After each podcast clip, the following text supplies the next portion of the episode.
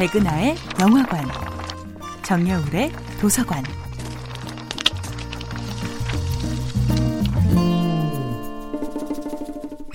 안녕하세요. 여러분과 아름답고 풍요로운 책 이야기를 나누고 있는 작가 정여울입니다.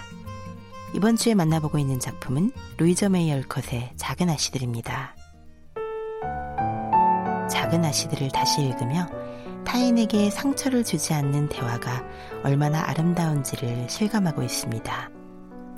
베스는 자매들 중에서도 가장 말없는 소녀입니다. 말수도 적고 겁이 많아서 로렌스 씨가 어험하고 인기척을 내는 것만으로도 공포에 질려 다시는 로린의 집에 가지 않으려고 합니다. 그런데 로린의 집에는 베스가 감탄에 맞지 않는 아름다운 피아노가 있습니다. 베스는 피아노를 한 번만이라도 연주해보고 싶었지만 로렌스 할아버지가 너무 무서워서 그 집에 아예 발을 들여놓지 않습니다. 로렌스 할아버지는 자신을 두려워하는 베스의 마음을 달래주기 위해서 묘안을 짜냅니다. 베스에게 전혀 관심 없는 것처럼 딴청을 부리면서 베스의 어머니와 대화를 나눈 것이지요. 로렌스 씨는 베스에게는 조금도 관심을 주지 않은 채 베스의 어머니에게 이렇게 말하지요. 우리 집 피아노를 그대로 놔두면 언젠가 망가질 것이 뻔하니 따님들 가운데 누가 우리 집에 와서 피아노를 연주해 주시면 어떨까요? 베스는 뛸 듯이 기쁘지만 너무 떨려서 말을 할 수도 없습니다.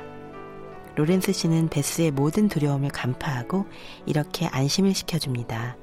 따님이 우리 집에 온다면 그 누구와도 부딪히거나 대화를 나눌 필요가 없을 겁니다.